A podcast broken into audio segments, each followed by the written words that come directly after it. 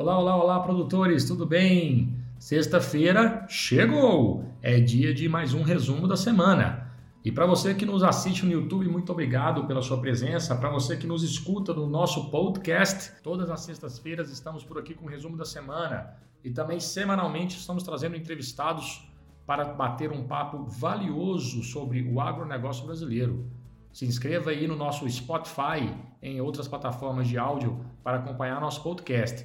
E vamos começar. Vamos começar falando um pouquinho de quais foram as novidades, assuntos mais falados e as tendências dessa semana. Vamos começar a falar do assunto que todo mundo quer saber e todo mundo fala toda semana: o recorde do preço da soja, que bate mais uma vez 156 reais a saca no porto de Paranaguá. É semana após semana e a soja batendo recordes históricos. Ela supera a massa histórica anterior atingida em 2012. Com essa demanda aquecida, reduzindo fortemente os estoques da maior safra já colhida pelo país. Vamos falar de clima começa. As previsões indicando chuvas regulares para este mês de outubro. Os sojicultores do Mapitopiba se preparam para semear uma safra histórica. Ao que tudo indica, no fim do mês, as precipitações deverão se estabilizar, o que trará segurança em iniciar a formação das novas lavouras de soja e milho. Os preços do milho continuam em alta na maior parte das regiões, acompanhadas pelo CPEA. Na Praça de Campinas, o indicador da Exalc BMF Bovespa segue renovando as máximas nominais. Em setembro, a média do indicador de R$ 60,06 a saca foi a maior em termos nominais de toda a série mensal do CPEA, iniciada uh, em 2004. Já em termos reais, trata-se da maior média desde março de 2020, quando foi de R$ 62,00 e centavos. Os valores foram deflacionados pelo IGPDI de agosto de 2020. Vamos lá, mais uma notícia: o ritmo acelerado de processamento e a aquecida demanda, especialmente externa, reduziram rapidamente os estoques domésticos de soja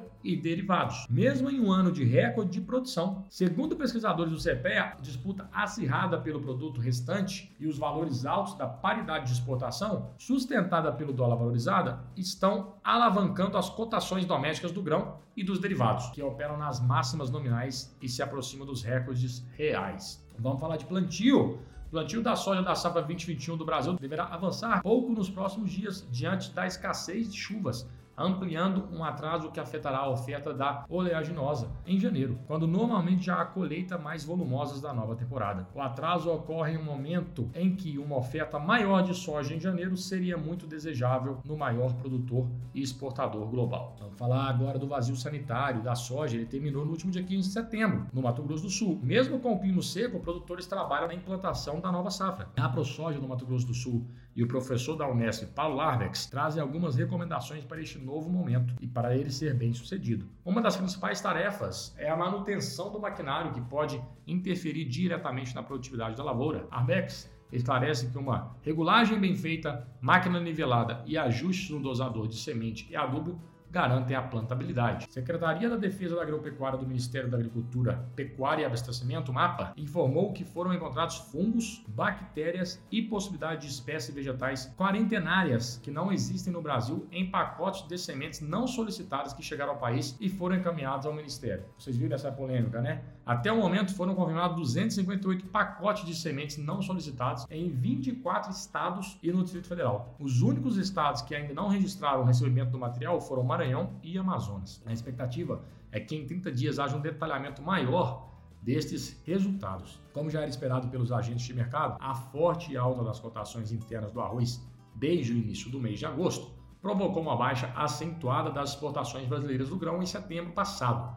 A forte alta dos preços internos do arroz em casca provocou uma perda de competitividade das cotações do cereal brasileiro, quando convertidas em dólares. Vamos falar, o mercado brasileiro de milho manteve o cenário de preços estáveis a mais altos. A oferta de milho segue tímida em grande parte do país. O produtor brasileiro ainda adota a retenção como estratégia, está capitalizado e ainda não enxerga a necessidade de comercialização. O preço da soja no Porto Gaúcho do Rio Grande manteve a alta e permaneceu a R$ 151 reais a saca, mas chegou a ser cotada a 160 reais no interior. No mercado internacional, óleo de soja fechou em alta na Europa e Índia. Abre aspas. Em Roterdã, o principal porto não China de demanda de soja e subprodutos, o preço do primeiro mês cotado da soja grão avançou para 450 dólares a tonelada contra os 441 dólares a tonelada do dia anterior. O pellet de soja avançou para 460 dólares contra os 455 dólares do dia anterior a float, fecha aspas, informa. Produtores rurais poderão usar os estoques do produto paraquat comprados para a safra 2021,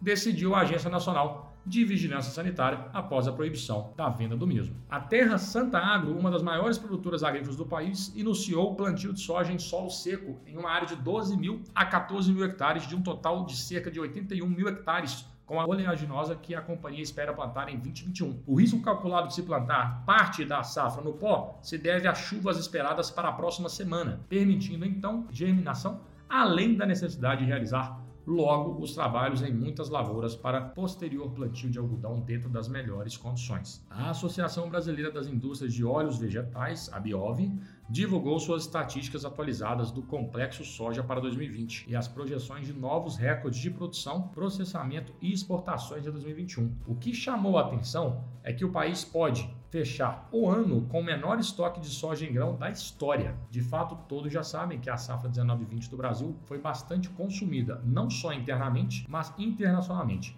A prova é que a Biov prevê um estoque final de apenas 569 mil toneladas do grão, ou seja, o menor patamar da história ou desde que a entidade realize o levantamento em 2007. Foi anunciada essa semana na Argentina a liberação do primeiro trigo transgênico do mundo. A tecnologia HB4, desenvolvida pela Bioceres, recebeu a aprovação regulatória do Ministério da Agricultura da Argentina e possui tolerância à seca. Essas foram as principais notícias da semana, produtor rural. Muito obrigado por nos acompanhar. Fique por dentro sempre nas redes sociais da Atomic Agro, no nosso site, YouTube e baixe o nosso aplicativo para essas e outras notícias de produtor para produtor. Até semana que vem, um grande abraço!